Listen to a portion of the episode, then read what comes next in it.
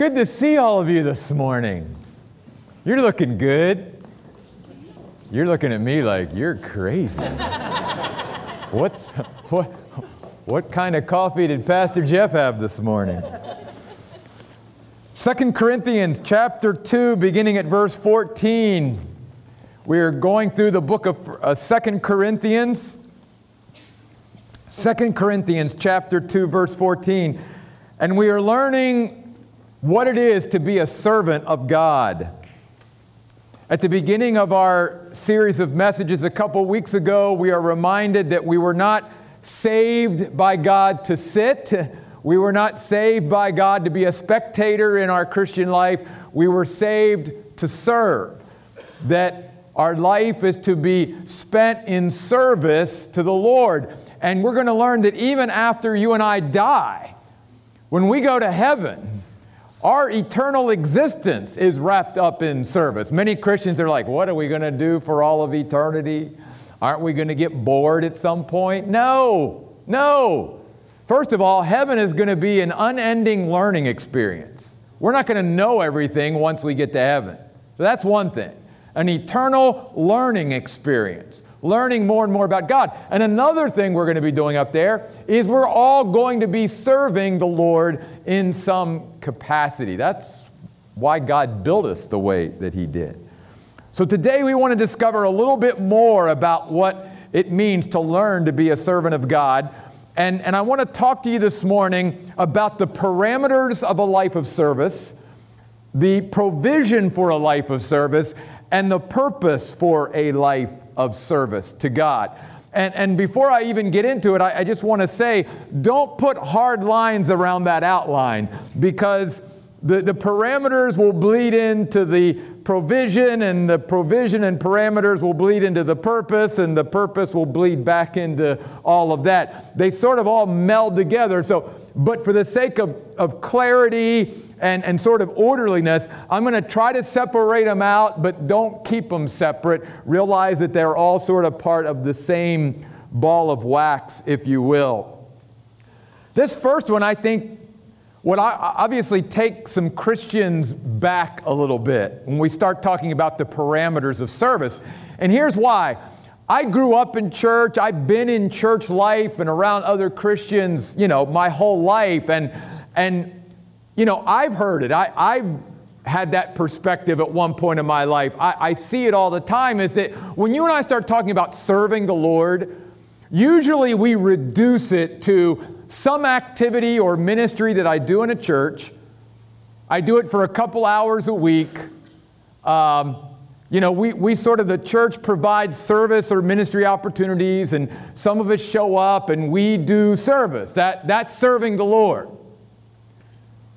And can I tell you, that's one of the reasons why the Oasis seeks to be a little bit different than maybe other local churches. Because instead of us trying to provide a plethora of ministry opportunities and serving opportunities so that anybody comes can just sort of plug in, that you learn here that that's way reducing what service is in God's eyes as a Christian. That you and I have to start thinking a little bit differently about service. That for the Christian, every Christian, not just those in ministry, but for every Christian, we are like some professions out there. We are on call to serve God twenty-four seven. Which means then that the churches should be growing and training people to literally be on call twenty-four seven. And instead of us reducing our serving life and compartmentalizing our life as a Christian, like, well, this is the hours that I serve the Lord, and then the rest of the hours today or this week or this month, those are mine. That, that's my business time. That's my personal time, whatever. That, that God says nowhere in His Word that that's the way we should look at service. In fact, look at it with me in Second Corinthians two fourteen. He says, but thanks be to God who always leads us in triumphal procession in Christ. We ended there last week. But then notice this. And who wants to make known through us the fragrance that consists of the knowledge of Him in every place. The parameter of our service to the Lord is very simple and yet profound at the same time. It is to make Jesus Christ known.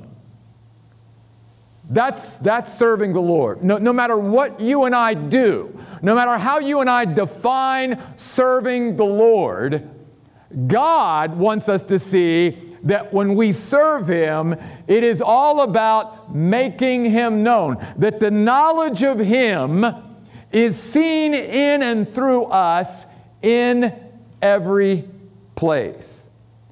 Now, in order to make Him known, that means I've got to know Him. I can't make Christ known if I don't really continue to live my life to know Him. Otherwise, as I live my life serving the Lord in every place, not just in certain places, as people observe my life, my life should be making a statement in some way, a declaration about Jesus Christ. And if I don't know Him, then I'm not going to be projecting to others who He really is. As I've shared before, we will either give an inaccurate picture of who Jesus is to others who are seeing us, or we will give an incomplete picture of who Jesus is to others. And think about this. This, this really does blow me away how God...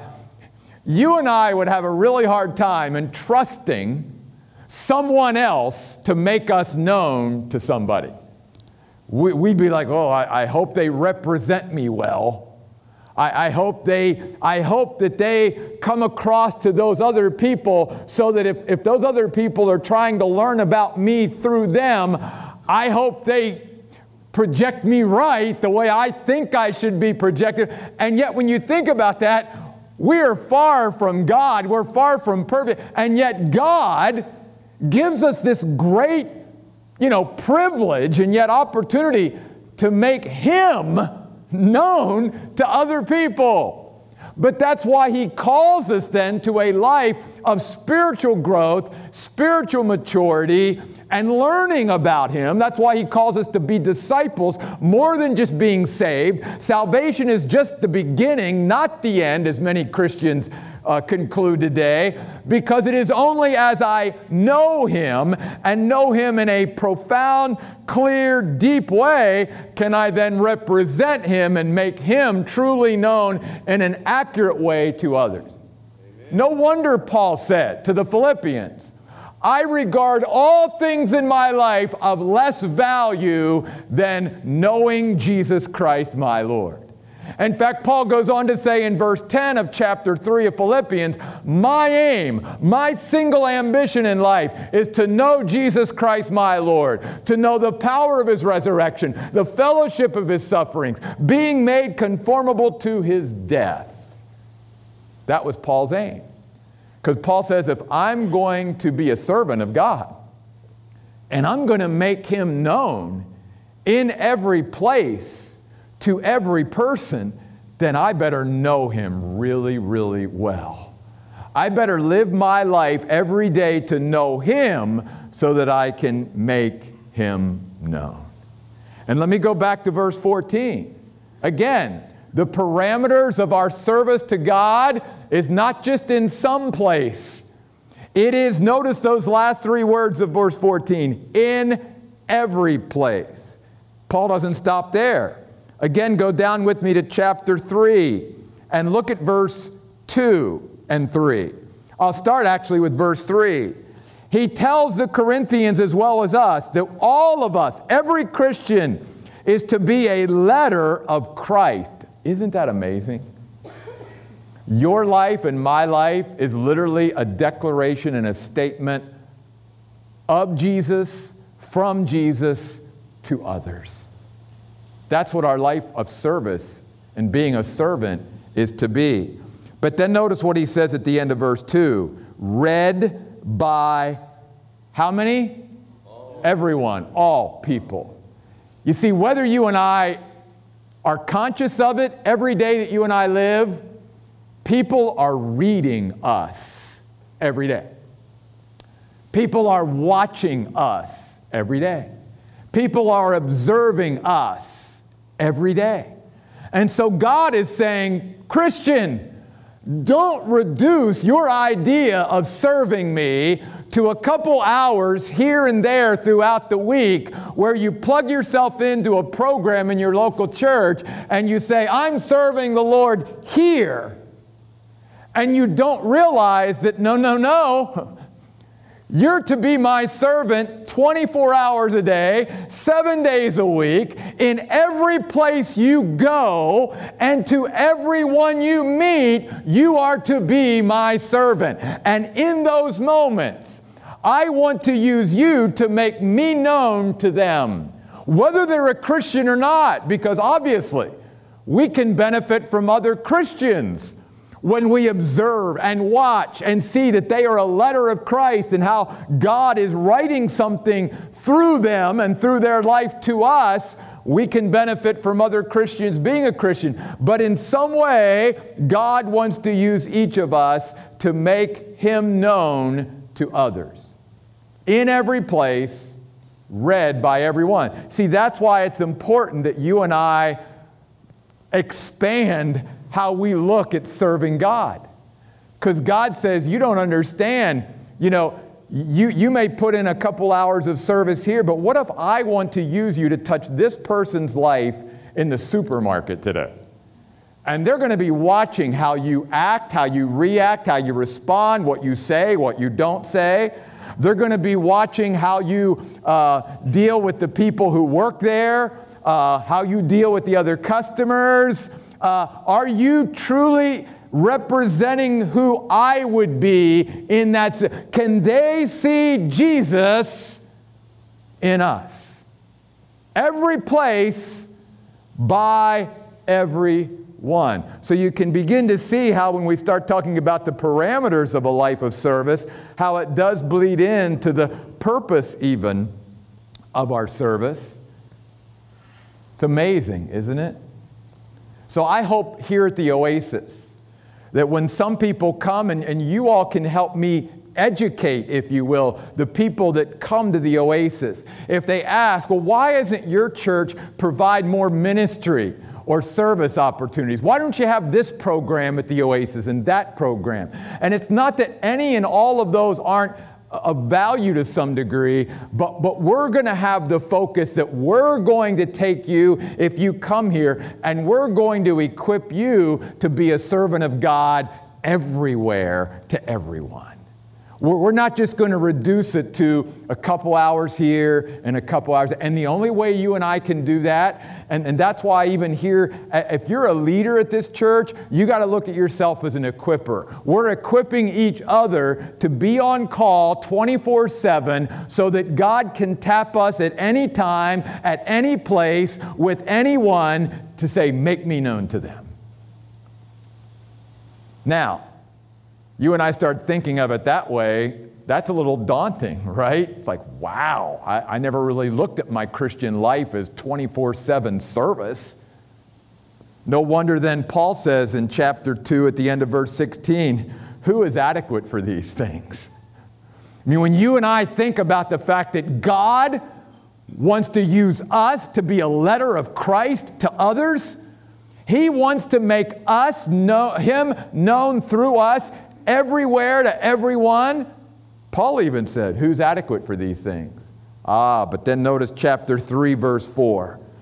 We have such confidence, limitless confidence, in God through Christ, not that we are adequate in ourselves to consider anything as if it were coming from ourselves, but our adequacy is from God. Paul says, you and I, when we dedicate our life to being a twenty-four seven servant of the Lord, we don't have to worry about us doing it. If God is calling us to do something or be something, God says, I'll make you adequate, which is what Paul goes on to say. God will make His servants enough. He will make us competent enough. He will make us sufficient enough, so that no matter what situation we find ourselves in, Christ will be coming through our lives, our attitudes, our actions, our emotions. Christ will be seen. It's like the world can squeeze us, and the fruit of Jesus will be spilling out through our pores, if you will, of our spiritual life. You see, God doesn't call the qualified. God qualifies the called. That's why you and I don't have to like, well, God, what's the provision? The provision is God will provide. All I have to do is be obedient and surrender and follow him as an obedient servant and know that God will show up, God will be enough. I don't bring anything to my life of service. That's why Paul says, we are not adequate in ourselves to consider anything as if it were coming from us, which then starts to get us to thinking about the fact that, again, we make our life of service as Christians way too small. You know why? Because for many Christians, even in local churches, what do they sign up to do to serve? They sign up in areas where they feel very comfortable. They never get out of their comfort zone. They're serving the Lord, but they're doing it in their time frame, uh, what they want to do, uh, the things that they're comfortable and confident in doing. And so when it's their life of service, it's like, well, I could do that on my own, and I don't even need God to do it. And God's going, I never designed serving me to be the things that you can do without me. See, one of the purposes of serving God is that God wants to create in us through our life of service an absolute total dependence upon him.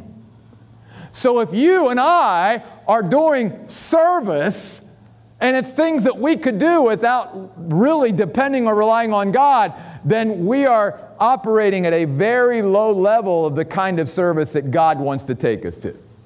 God wants to take us beyond ourselves in our life of service, which is why God is always trying to call us out of our comfort zones and out of the things that we're confident in in order to serve him. Because it's never about what you and I could do without him.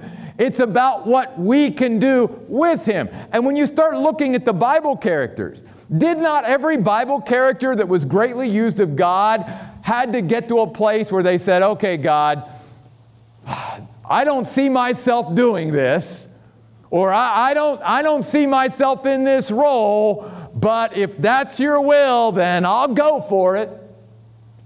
Let's go back to Moses. God said, I want you to lead my people out of slavery in Egypt. Moses was like, no, not me, God.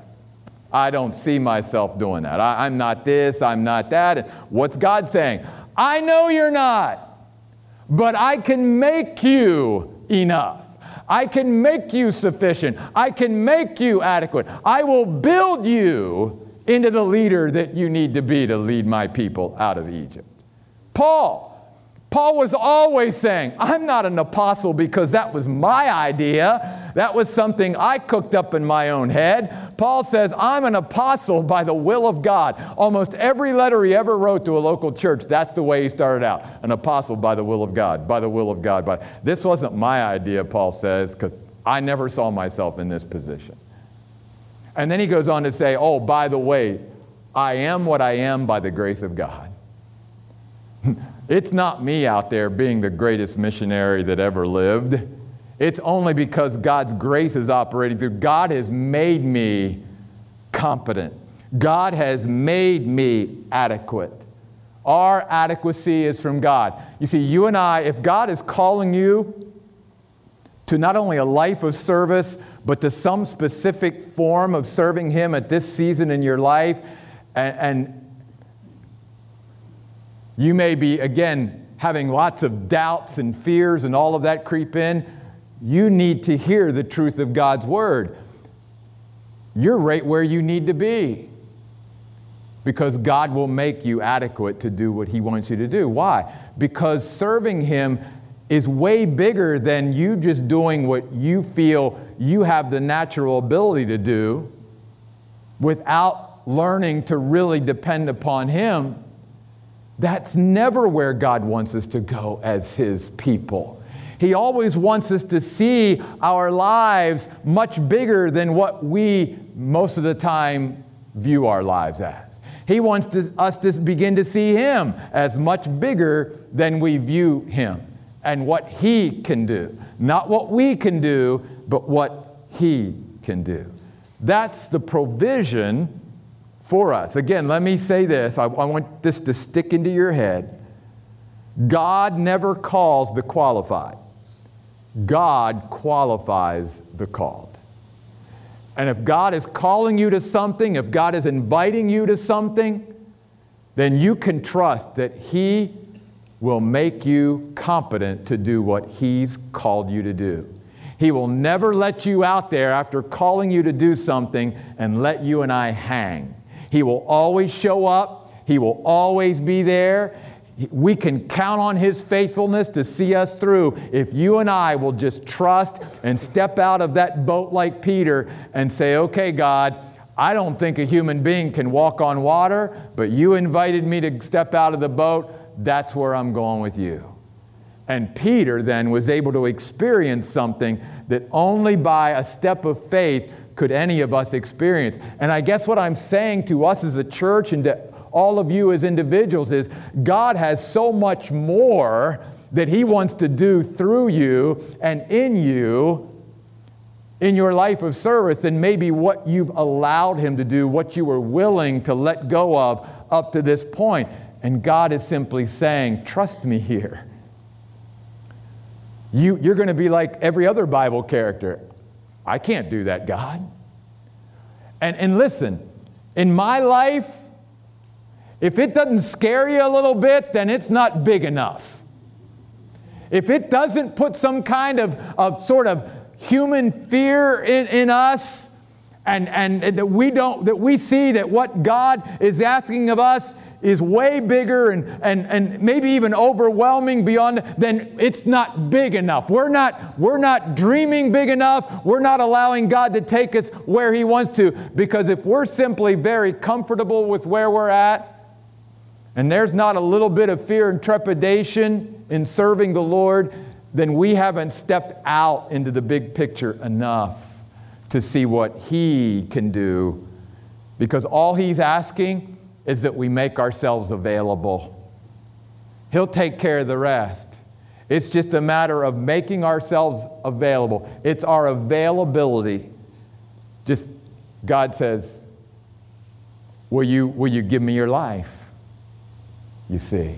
That's what I love about the story of Isaiah after he saw the Lord high and lifted up. And then some other things happened. And then the Lord's like, hmm, who are we going to send? And who will go for us? And Isaiah's like, oh, oh, here I am. Send me, send me. I mean, he was like a little kid, like, oh, God, you see my hand go up?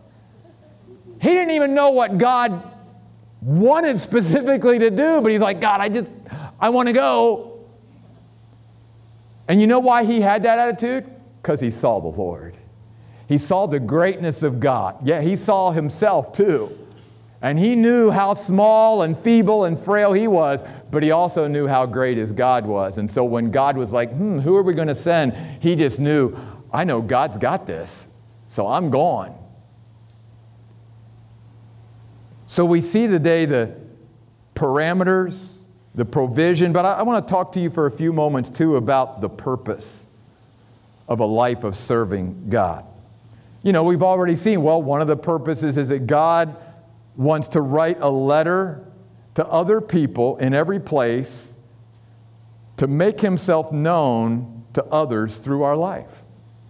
And that's why God calls all of us to be full-time servants. That, that's why Christians, again, it's like we've got to get rid of that, that unbiblical mentality that, well, you and, and some others, you know, and uh, you're in full-time ministry, but we're not. See, we have other jobs and stuff. Yeah, I know that. God wants to use you at that job. God wants to use you at that school. God wants to use you in that community. Whether you realize it or not, we're all full-time servants of Jesus Christ. If we are Christians and we name the name of Christ and we call ourselves a follower of Jesus Christ, then God says, my purpose for your life is I want to make myself known through you in every place to everyone. Amen. And the second purpose is that God wants, through our life of service, to create an unending sense of dependability upon Him. Never should we live our life of service to a point where all we're doing in our service is what we can do without Him. That is far too low of a level of serving. God wants to take us way beyond that so that we learn what I'm doing and, and all of that. It's not me. It's not me at all. It's God who's doing it through me. He's making me adequate. But there's another important purpose for serving and for living a life of serving God.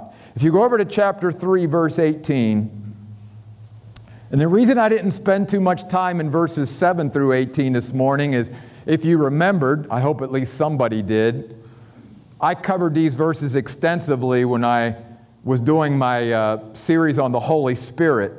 And so I didn't want to rehash verses seven through eighteen again of Second Corinthians three, but I did want to point this out. Notice in verse eighteen, he talks about the fact that we all, with unveiled faces, reflecting the glory of the Lord, are being transformed into the same image from one degree of glory to another, which is from the Lord who is the Spirit. I want you to lock into those two words out of verse eighteen, being transformed. You see, in everything we do, but especially in our life of service, one of the purposes of God, one of the great purposes of God, is He wants through our service to be transformed to be more like Him. Or as Paul says to the Romans in Romans eight twenty-nine, God predestined us as Christians to be conformed to the image of Jesus Christ. In other words, in our life of being a Christian and growing as a Christian and serving Christ, I should become more like Christ in my service. You see, here again, we reduce serving to this. When you and I many times think about our life of service, what do we focus on? The people that we're serving. We, we focus on the act of service. And God says, did you ever think that one of the reasons I may be asking you to do what I'm asking you to do has less to do with the people you're doing it to and more to do what I want to do through you and in you as you do that? Are you tracking with me here? In other words, God may say, for a season in your life, I want you to do this. And obviously, serving is going to involve other people around you. But God may say, though they will benefit some by you doing this for me, my real purpose is that you, in your time of doing this, you're going to become more like Jesus Christ. I'm going to be able to transform you to be more like my son Jesus. That's why, again, we as Christians have to learn to have faith and trust in God. Because, again, many times God will ask us to do something, and in our humanness, even as a Christian, we go, but God, that doesn't make any sense. What benefit is that going to be? And God, in His wisdom, would say, well, you may not see it now, but as you start to do this, and as you do it for the length of time I want you to do it, by the time this is over, you're going to be transformed. You're going to experience a life transformation. Your, your, your life is going to change for the better because you followed me and you did this. See how sad it is from God's perspective that there are many Christians out there who say, I'm serving you, Lord. And they're doing some activity and they're checking off their little box by, you know, I, I, I did that this week, and yet no transformation takes place during the whole time of service. If that's true, then we're missing something here. Because God would say to all of us, if you're serving me, then you've got to understand that everything that I ask you to do, every act of service, every season of service where I'm asking you to do something is going to also be a time where you are being transformed by me by doing that. Otherwise, God won't ever ask us to do it. Because God's purpose is always, I'm also going to make you more like Jesus as you serve me and as you make me known to others. So again, so often when we think of serving the Lord, we have only an outward focus. I'm serving you, God, because I helped so-and-so today. Hey, and that's great. I'm glad you helped so-and-so today. But do you realize in helping so-and-so today and in helping them for however God wanted, long God wanted you to help, that God also wanted to change your heart too? He also wanted you and I to be transformed in those moments too. Otherwise, you and I are missing it. We're missing it. So here in Second Corinthians chapters two and three, Paul just using even himself as an example, as saying, Corinthians, don't be like so many other Christians and so many other local churches that reduce serving God to certain times and certain places. He said, realize that being a Christian means being on call twenty-four seven, and that you and I are God's servants every place we go, to everyone we meet. In each and every one of life's situations, we are to be a servant of God. Wow, God, that's a big task. Yeah, God would say, it's so big that it will create a sense of dependence upon me like nothing else, because every day you wake up, you're going to have to say, okay, God, you got to be with me today, because if you want me to be Jesus to everybody today, do you realize how hard it is to be Jesus to that person, Lord, that I work with, or that I live with, or that I go to school with? God, oh my goodness. And God would say, I know, I'm creating in you such a dependence upon me. And guess what? Even through that experience, I'm making you more like Jesus. Amen. You might not like it, but it's for your benefit. We as parents, you know, we did that with our children. You know, we tried to to instill in them the idea of, of building character and all that, and saying, what I'm asking you to do, I know you don't always like to do, but it's for your own good. It'll build you into a better person. It'll make you a better person. Well, folks, multiply that ten million times over. That's how God views us as his children. He says, Jeff, I'm going to ask you to do something that's hard sometimes, or I'm going to ask you to do something that's uncomfortable, or I'm going to ask you, Jeff, to do something you don't like to do. But guess what? In those moments, I'm making you more like Jesus. Okay, God. Okay. One final thing. If you turn back with me to Second Corinthians chapter three, notice this profound thought. Verse three.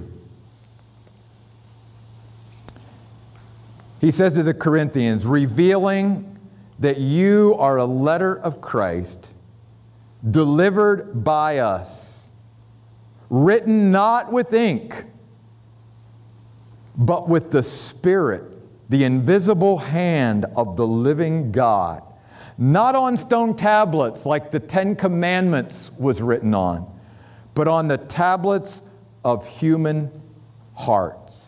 In fact, notice in chapter three, verse two, Paul even says to the Corinthians, you are our letter written on our hearts. I want you to take those phrases, written on our hearts and written on the human heart in verse three. And I want you to think about this as we close this morning. God has not spoken through his servant today to have it just sort of float out there in the air. He hasn't spoken through his servant today to have it come up to us and then hit a wall and bounce off. God has spoken through his servant today so that he can take a message from himself and have his Spirit literally engrave something on our heart today. What is it that God wants to engrave on your heart today so that you leave here different than when you walked in. That you and I leave here today with someone or something literally engraved by the Holy Spirit of God, not on tablets like the Ten Commandments, but literally from God Himself to our heart, where He literally etches something on our heart that will last. That won't be something that when you and I walk out that door, five minutes later, a day later, a week later, it's forgotten about and cast aside. God wants to engrave something on our heart that will literally last throughout eternity. What is it that God wants to write on your heart today? Could we stand and close in prayer? God, I pray today that you would take this message on serving and living a life of service to you. And that you, God, would help us to see the bigger picture today. So often we reduce being a servant and, and serving you to, to just small little times in our life. Small little activities or actions or programs or ministries. But God, I pray today that you have sort of blown our minds and blown apart our, our ideas that were much smaller than what yours are.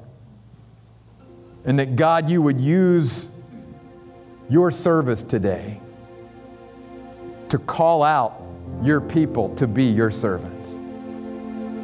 Every last one of us here today, God, you have a call upon our life because we are not our own. We have been bought with a price.